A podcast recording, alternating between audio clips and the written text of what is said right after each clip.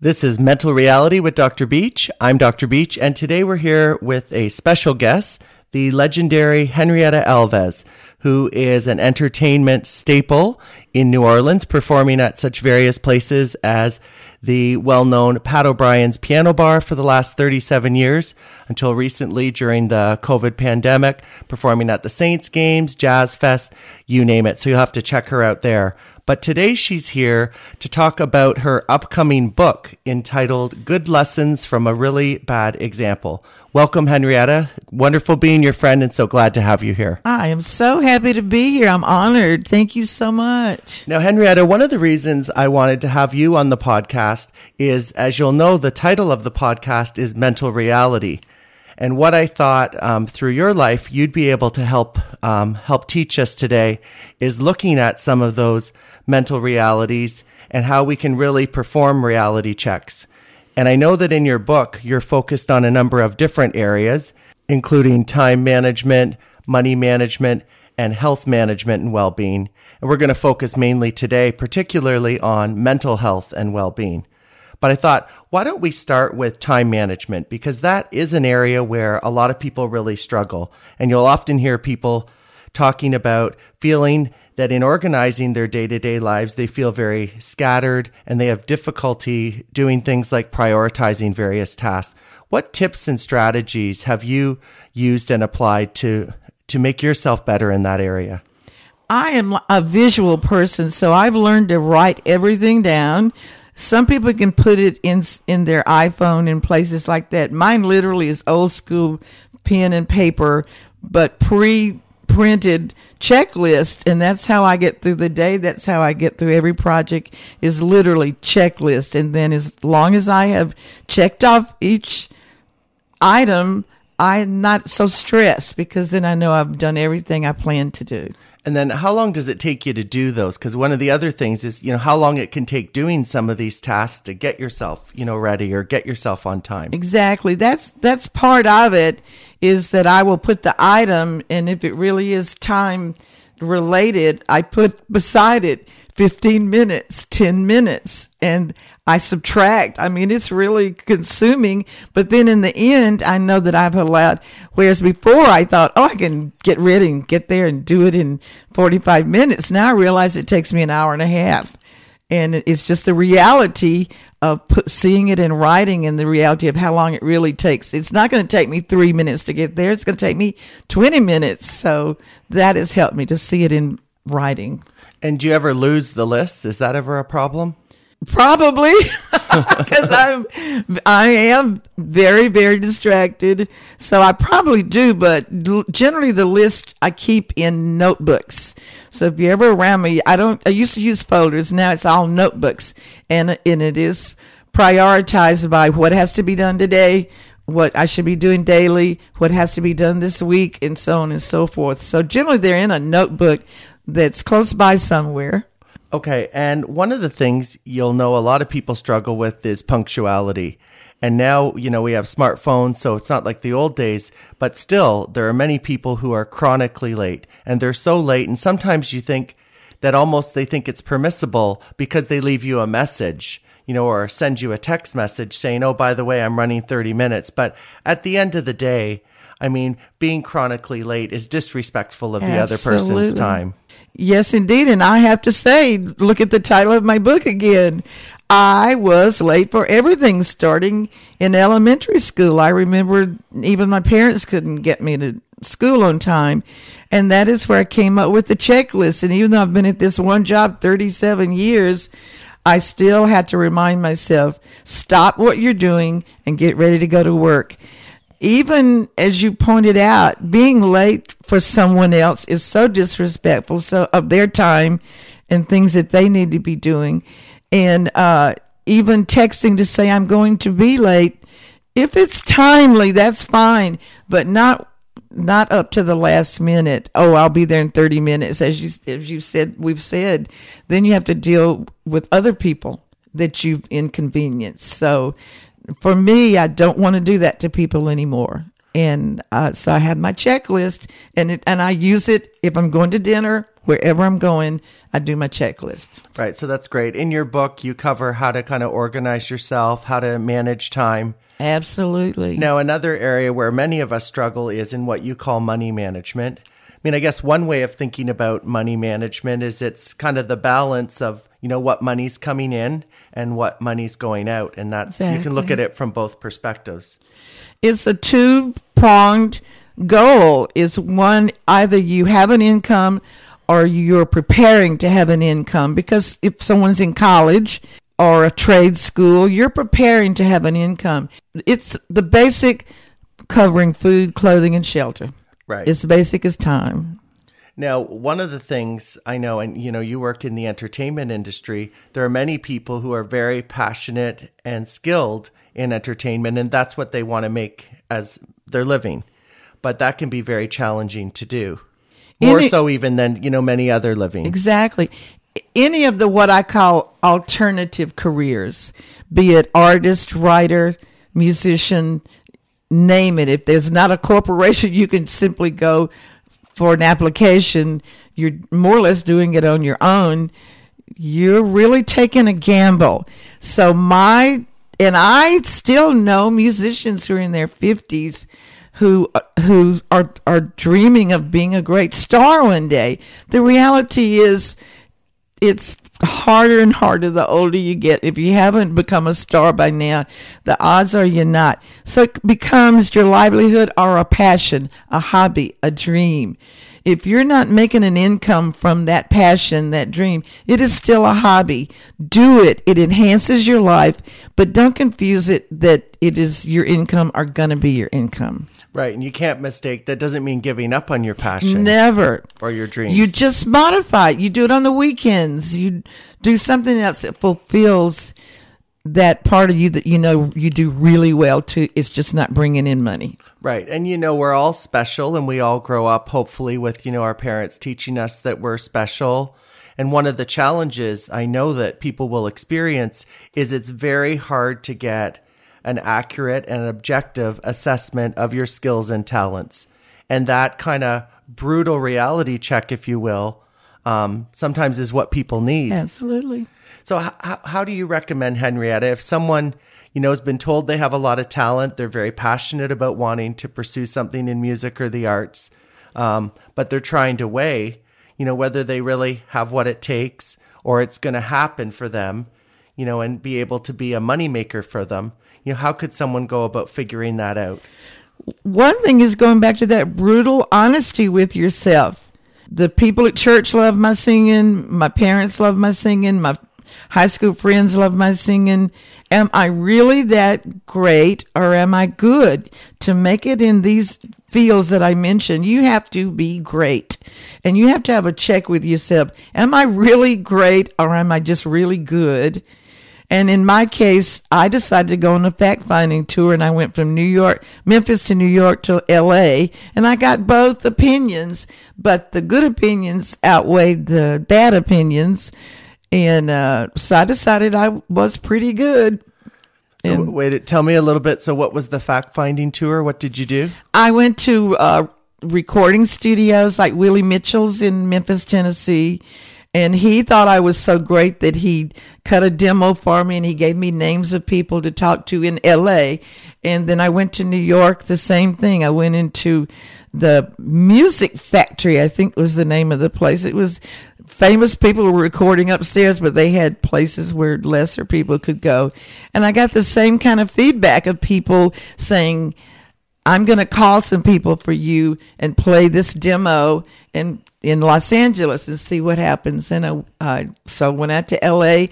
I went to open mics where anybody can go sing and do their compos- compositions, and the other people participating would come to me and say, "I want you to sing my songs." So all all of that made me think, well, maybe I am a little special. Right, and that was fact finding in that they were strangers. They weren't your family members or loved ones. absolutely, yes.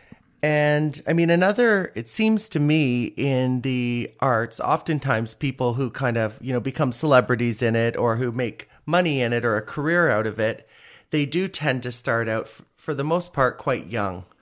and you will see oftentimes that they don't have, you know, children before they get going, you know, in the arts or music industry. Any kind of lessons you've learned from that perspective? Well, that goes into more or less the other goals in my book. And that is if you have, if you are bound and determined to make that alternative field your income, you got to take really good care of your health, your physical health and your mental health. And secondly is what I call dependence. And if you have children, if you decide I want to be really famous and make a lot of money and I want to have a husband and children, I'm sorry, but you really are going to have to make a choice because I don't know if one men can do it much easier than women, but I don't know if one female superstar who ever made it who already had a child. Your focus tends to be that child. Right. So we've talked a little bit about money and kind of how you get money coming in, but another challenge you'll know is, you know, the money that goes out. And particularly people will struggle with living within versus beyond their means. Right. What lessons have you learned around spending? I would say the two biggies are easy credit cards and your living conditions. People will, and a car. People will choose these things living beyond their means to look good for others. You just can't do that. And nothing is forever. I would never buy a new car anymore. I don't care if it's beat up or whatever. If it gets you from point A to point B, don't don't get an expensive car. Where you live, as long as it's safe, don't worry about what other people think. But then the credit cards, I have good credit because I pay my bills and all that. So you get all these credit card offers, and I I don't know. I've just got too many, but I have finally learned in my old age that I only use one, and I keep two more as a backup. So that's what I would advise: is don't overextend yourself in those areas. Yeah, and you know the challenge with credit cards is it's not really your money. That is an interesting way to put it. Absolutely. Right, you're borrowing it. You're borrowing it. borrowing someone else's money. Yeah. And then the interest. Exactly. And you're not borrowing for free. Yes. And I think I could have gone to Italy for all that money that I paid them in interest. So now, um, mainly what we wanted to talk about today is health and particularly mental health and well being. And I know that's a major focus of your book, health management and well being. So, why don't we start with the different areas of health that you've found throughout your life to be really important to focus on and how you've done so? Exactly. And again, now you start getting into the uh, my opinion thing, but physical health, if you're if you don't take care of your physical health daily, you're going to be I'm 77 and I love to announce it and I'm still going and it's because I was not a drinker or a smoker and drugger just I don't know why but I wasn't and I think that has helped me have the good health I have today except that I don't exercise enough. So I have my flaws as well. Secondly is your mental health. If you have to be honest with yourself if anyone has ever told you you're alcoholic if you are smoking if you are taking illegal drugs, you have a problem there that's going to affect every other aspect of your life, and you can't make good time time choices, money choices, husband choices. Everything else is going to be messed up if you don't take care of those spiritual and moral. Again, that's my opinion. I don't know if other people would throw that in there, but I think that's an important thing. And emotional, which uh, which is kind of tied to other. They're all inter- intertwined. Right. And now, in your industry, I know you would have met a lot of people who struggle with alcohol and drug abuse and other types of addiction. I mean, what what have you learned from kind of your experience in your field, seeing kind of the impacts right. of those addictions? The saddest thing I've learned is that they're all gone. They die young because the smoking and the drinking and the drugging will take its toll, like that interest on the money. It doesn't come without a cost. And most of them have passed away. I have watched people who wanted to heal literally quit the job where I'm working and move to the country away from New Orleans to be away from the temptations, if you will. But they got healthy and they're they're healthy today. So sometimes you have to separate yourself from the temptations. Get help. I've known people who st- simply stop drinking on their own, or if you have to go to AA. But uh, be honest with yourself. If you've got these problems, quit making excuses about why it's okay to smoke. You might as well, you, and many of them are like vegetarians. And I said, you might as well just eat a big cup of lard because if you're smoking, you're killing yourself. Right. Yeah, you'll you'll see people, you know, who who look objectively when you look at them, they look so healthy. They just come from the the gym. They've got the perfect physiques only to light up a cigarette as soon as they get out of the gym. Makes no sense to me. Right. Okay, so let's shift to emotional and mental health. And one of the areas I wanted to talk about in in the industry, I mean, I guess another thing in the arts and the music industry is you do have a lot of people who also struggle with mental illness, you know, of many different shapes and sizes. And how how do you go about, you know, dealing with or coping with or managing, you know, mental illness? When when if you're talking about having to deal with other people who have these problems, I've stopped getting uh, angry with them. I've stopped judging people. They have their own reasons, and I have to detach and I have to quit getting emotional about they may be taking it out on me personally. I have people who take it out on me, their insecurities, lack of achievement that they really wanted to and they will take it out on me because I work in a situation where you do have collaborators. You're not by yourself. And detachment is what I've learned. It is this isn't about me they have their own set of problems and this is the way they're reacting to it.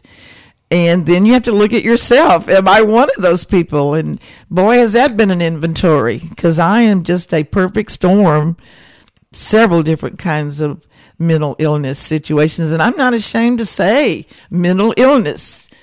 If, if I had an allergy, I would hope someone would tell me you need to see an allergy doctor. If you've got mental, emotional situations, no shame in saying, I want to go see a therapist. I need help. Right. Now, Henrietta, you've lived a long, rich life. And in your industry, you know, they use the expression, the show must go on. So I know the show must go on, but I can imagine there have been many times where kind of emotionally you may have had feelings that it's very difficult for that show to go on and to make that show happen and get there on time and perform and delight your audiences. You know, it can be more of a challenge sometimes than others. So I thought it would be really interesting to go through some of the, you know, stories you talk about in your book related to your life and how you've kind of grown and become stronger emotionally. Starting with how do you um, manage um, if you have problems focusing or you're prone to distraction? It's a constant challenge you simply have to keep telling yourself subliminally focus. Do not run over there with that thought. Stay focused, and and that is something I'm still working on. I it, I lose focus. I get afraid. I get nervous. I get distracted by a, a light or a sound. I have to focus back, and uh, particularly I'm doing these shows and I get so nervous that I forget what I'm doing. So it's more or less don't be afraid. You can do this. Focus. Now we all we all have bad days and sometimes we have long stretches of bad days. What about, you know, performing and entertaining when you're depressed or you're, you know, having mood swings, for example? Right, right. The worst, one of the weirdest examples was my father died, and they called me right before I was going on the show, and I said, please don't tell anyone because my best therapy is just to get up on that stage and and get through this day mm-hmm. and not think about it and uh I don't know. You just, in fact, it is my therapy. So I'm unique in that. Again, this is not everybody. Getting on that stage and taking care of other people, making other people happy is how I deal with the day to day depression if I have to do a show. Right. And you'll hear that often. People will say that, you know, it's very therapeutic, the performing, and it can even be a distraction or an yes. escape from the worst, you know, trauma yes. or the worst news. And just on a day to day basis, I do suffer from manic depression and, and not ashamed to say so. And uh, I try to keep such a positive attitude about everything. But there are days that I fail and I'm really depressed and I can even cry and feel really sorry for myself. But the one reality I've r- learned is it's going to go away. And the quicker I just relax and, and accept I'm in, I'm depressed right now, but it'll go away the quicker that I get over it. And I just say, this too shall pass. Right. Now, when you see people entertaining, they'll often seem so joyous and happy and, you know, delightful. But obviously, there's many facets to an individual. Are you someone who ever gets angry? that is my per- current goal is never to get angry because I grew up Uh, the two things that we did the best in my family were eat too much and get really angry. I mean, really angry, like breaking dishes, breaking down doors, screaming and yelling. And I don't mean this was episode episodes. It was it, it was daily almost. We, it was just true insanity. So i learned very well. I still eat too much. And i was the queen of anger. And i one day someone made the statement to me i've always felt we could deal with things better if we weren't angry. And i went boing. That is that is a weird concept but i kind of like it. And that's what i've been working on ever since. And my belief is that anger is actually the the way we that is our go-to reaction for uh, many things that are going on in our lives. And so i do try to do that old-fashioned thing of stop 10 seconds and try to let it pass. If I have to, if it's I'm going down a rabbit hole of anger, I just have to detach myself from it. But otherwise, I just go. You don't have to get angry. So you have better control of it. You don't act out on the anger like you used to. I'm saying that now. Let's hope I don't regress. right. I'm in a much happier person for it. Anger only brings you bad results, embarrassment, the situation becomes worse. I do. Not, I cannot think of one day to day angry kind of thing situation that has ever been made better by anger. Right, and even if you're very justifiably anger, angry, when you show that anger, you dilute your message. Exactly. And the focus will become your anger and not the point you're really making. And you start looking bad. Who's going to give you credibility when you when you're off the wall? Calm down, give the same message, have the same goal, but just do it in a calm, graceful manner. Right. Now, in the music industry, it's notorious for having a lot of beautiful, talented people, um, yet it can be very competitive and ruthless. What about jealousy? Is that an emotion you've experienced a lot of? Uh, to be honest, in my field, I am I am never jealous. I either really admire a, a good musician and want to learn from them, or I don't feel anything if they're not particularly talented. So I jealousy there is not my issue. My issue has always been on a personal relationship basis, and I don't know that I've ever learned to deal with that truthfully. Okay. Except detach. Mm-hmm. So that might be something if you're going to go to therapy and it were in a problem in your everyday life that you know therapy can help for absolutely. Because like i do know people who handle it well. And uh, i think i was saying earlier to someone that you, what, sometimes you have to step back and say is this a real thing that's making me jealous or my insecurities my perceptions? I think that would help. Right You'll also another thing you'll hear when people work in the service industry or entertainment industry for relationships, which you brought up, is people sometimes advise of it. You know, be careful dating someone in those industries because there's a lot of temptation. There can be a lot of infidelity or deception. Real or are perceived. Right. Tell I me mean, a bit about that. Well, in other words, I've known of people who were in the audience watching their their spouse, their boyfriend, their girlfriend perform, you do have to interact with the audience. You do have to be a little seductive. You do have to be flirtatious. But it ends when you get off the stage. But I've seen the audience member, boyfriend, girlfriend, who couldn't handle that who were you looking at you know and so again that's number one is that sometimes it's not even real but your insecurities make you perceive something that that your spouse boyfriend girlfriend is not even thinking and the other thing is that there is a great deal of temptation you have to like the the stars. What's his name? The Kiss guy. Never married his girlfriend. I think he might have recently, and she had to put up with all kind of infidelity. That's the business. Right. Yeah, and certainly when people go to a show, of course they want things, you know, they have a fantasy. Some of them may want to be the star, some of them are there for an escape, some are there to relax and let their hair down or escape who knows what from their, exactly. you know, real life. So, you know, there is the kind of the the escape that people go to, right? They want to put themselves in a different place, a place that brings them joy without the kind of day-to-day stress. I I think that's probably what it, the majority of it's about, just an escape. Right. And another thing in the, as I mentioned, it's a very competitive industry, the music industry. Um, what about kind of the obsession with beauty or youth or vanity? What have been some of the lessons you've learned?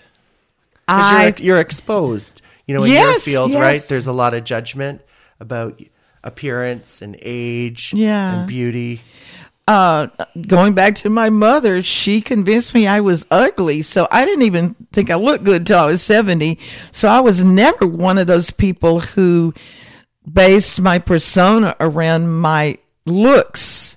I really tried to go with other attributes like my ability to interact with people and empathize with people and sing well and play moderately well and be funny. I always thought I was funny, but my my looks that was never a high priority. And yet I would have other entertainers that that is their priority.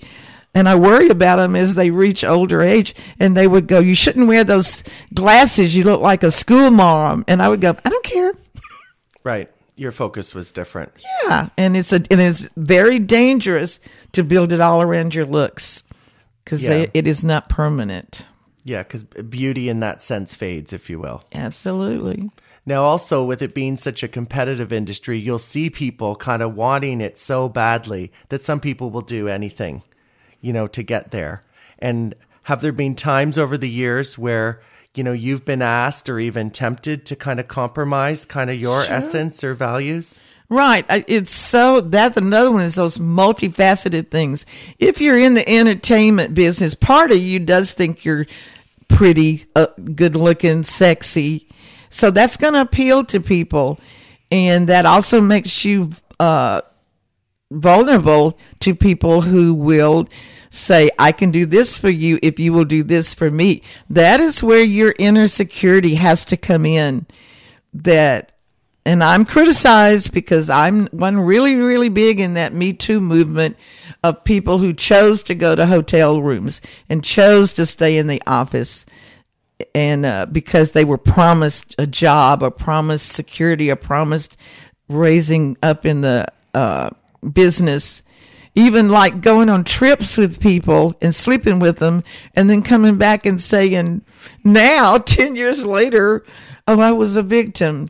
No you have the power. Meryl streep said it. She didn't need to say yes to anybody. Right. Yeah, but that that takes a, a confidence in yourself, and you have to really kind of know your know your own moral. And if they choose Fabric. you to, to make that compromise, that's telling you I don't believe in your talent.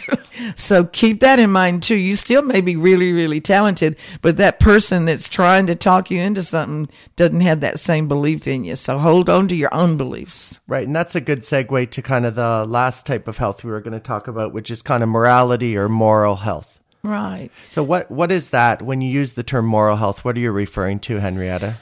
it's it's really not actions. And of course deliberately stealing and, and the regular things that we think about are are deliberately immoral actions.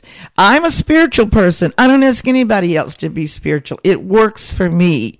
But morals that's the main thing. You can you can be atheist you can be buddhist whatever. Tennessee Williams said it best as far as I'm concerned. He was asking an interview, well, what do you think is a sin? And his answer was, I've always believed the only sin is deliberate unkindness. So I like whatever. that. I love that. I mean, is that so simple? and so wonderful. I don't judge people for their actions. One of my jokes, people, a younger person will go, I'm really kind of hesitant to tell you this because I don't want to shock you. And I say, honey, whatever you're going to tell me, I can one up you. so don't you worry. I don't judge anybody except for that deliberate, deliberately being unkind to people. Right. And yet it sounds so simple and it would be so easy, yet you see so much unkindness out there. Absolutely. And uh, it's a, it's one of those things that it's still a decision. You you wake up the next day and you go, I really should not have said or done that. If you've got the if you've got the wherewithal to recognize you made a mistake, it is now your decision to say, it may take me some time, but I'm going to stop getting angry with people. I'm going to stop insulting people. I'm going to stop taking ashtrays. Whatever it is that you're doing that is hurting someone else, it is your decision to stop your unkindness. It's when you get to the point where you don't care if you're unkind to people. That's that is really immoral to me. Right. And I mean, you can you'll hear people say some of the most hurtful things and do the most hurtful things and a lot of people really struggle with and don't have the humility or courage to apologize. So a lot yes. of people you'll never hear them apologize no. no matter what they say or do. They can never simply say i'm so sorry or even i'm so sorry i hurt you. Mm-hmm. and, and again, that just makes things worse. Yeah and and again i do not know if my solution is correct. Again we're back into opinions. I detach from these people Right. If they ever come to me and say, I recognize now that I did thus and such that hurt you and I'm so sorry, I literally, you know, that forgive and forget, I forget it. It right. like it never happened to me. But if you never acknowledge it, I'm always waiting for you to become that person again. So I, the bad person. So I don't want that person around me. Right. Kind of like Maya Angelou said, if someone shows you their true colors, believe them. Ah, exactly. and again, sometimes if you regret those true colors and you're willing to change, then welcome back into my life. right. And a lot of people can change, but a lot of times people have patterns. And there's so many times yes. where you'll see those patterns and you'll kick yourself and say, you know, you've given people so many chances, hoping or wishing or praying they'll be different, and they just aren't. No. Right. And then no. the hurt and damage and, know, then, and disappointment just continues. Then it's you're the one that's suffering. I have people in my life who still hate people. And I go, drop it they're over there having a great time. They don't know you're suffering and you're angry and you're hating over here. One person is being affected and all the people around right. you. Drop it. Right. Drop the hate. Just don't associate with them yeah, anymore. exactly. You're you're worried about them all day and talking about them and they you haven't crossed their mind all day. Exactly. So now, Henrietta, your book, uh, Good Lessons from a Really Bad Example, is there a particular target audience for that book? I I think that we're all flawed in some way, and I am really flawed. So I'm a great person from whom to learn. I would hope young people might somehow. It's for any age. At any age, we can make our lives better. As I said, I love announcing I'm pushing 80 and I'm still going. I still want to get better. I still, I still don't think I'm healed, that I'm correct. I just want to keep learning and I learn every single day. I wish that really, really young people could get my message before they start making that would be my goal, my dream is that young people get this message in college or even in high school so that they start learning about money management, time management, health situations. But any anybody is going to learn from my book, I believe. I'm that's very arrogant of me to say. There are a few people who have it all together, but I just doubt that anybody's got it 100% together. Right. But when you think about it, right, it's like how to take care of your time, take care of your money, take care of your health. So you've, you've yes. covered a lot of it in there. And then there's and it goes on down the line of of one of the things that I mentioned was before was a friend told me that he let a drunk friend drive him home. Well, you're you're putting a four goal ahead of your one goal. You could have gotten killed that night because you didn't want to hurt his feelings. There are times you got to be strong enough to say no, I have to take care of myself. Right. You know, they'll say the road to hell's paved with good intentions. Good intention. I don't want to hurt your feelings, so okay, I'm gonna get in the car with you drunk. No, this is a decision making book. So quit doing that. go get a taxi for both of you if you love them that much. You know, Right. No, that's a really good example. So when you say good lessons from a really bad example, is the bad example kind of a joke or is it that some of those some of those lessons took you a long time to learn? Oh, I'm still learning, still learning. Right. And as I admitted, there's some things I don't know. I'm still working on them. But I look back and I go, I have had a magical life. I have had a really wonderful life. And uh, as I, uh, my illusion, I didn't start out with a good life, so I don't think I came from anything. Everything you see is what I've done. My childhood was not magical at all. Somewhere along the way, I decided that I wanted a long, adventurous life filled with love, and that's what I pursued. However, I look at all the tragic, awful decisions I made along the way as far as mates and all the other things that we do wrong. And I wonder where my life might be today had I not made those bad decisions. And I just want to spare other people and the people I've lost. I think that's really important to me. The ones who are not even with us anymore because of bad decisions. I just, if I can help people make better decisions from my bad decisions, then, then I will have lived a, a leaving something to people. Great. Well, Henrietta, I can't thank you enough, not only for your music, which I've enjoyed uh, for 15 years, for your friendship, and also um, with the book for your deeper reflection and your introspection and your ability to put yourself out there, including your own weaknesses and life lessons, which we know isn't easy for people to do. And I know that a lot of people will learn from you and grow from you. So I encourage you to check out the book entitled Good Lessons from a Really Bad Example. And it's been great chatting with you, Henrietta. Thank you so much. I've enjoyed this. This is Mental Reality with Dr. Beach.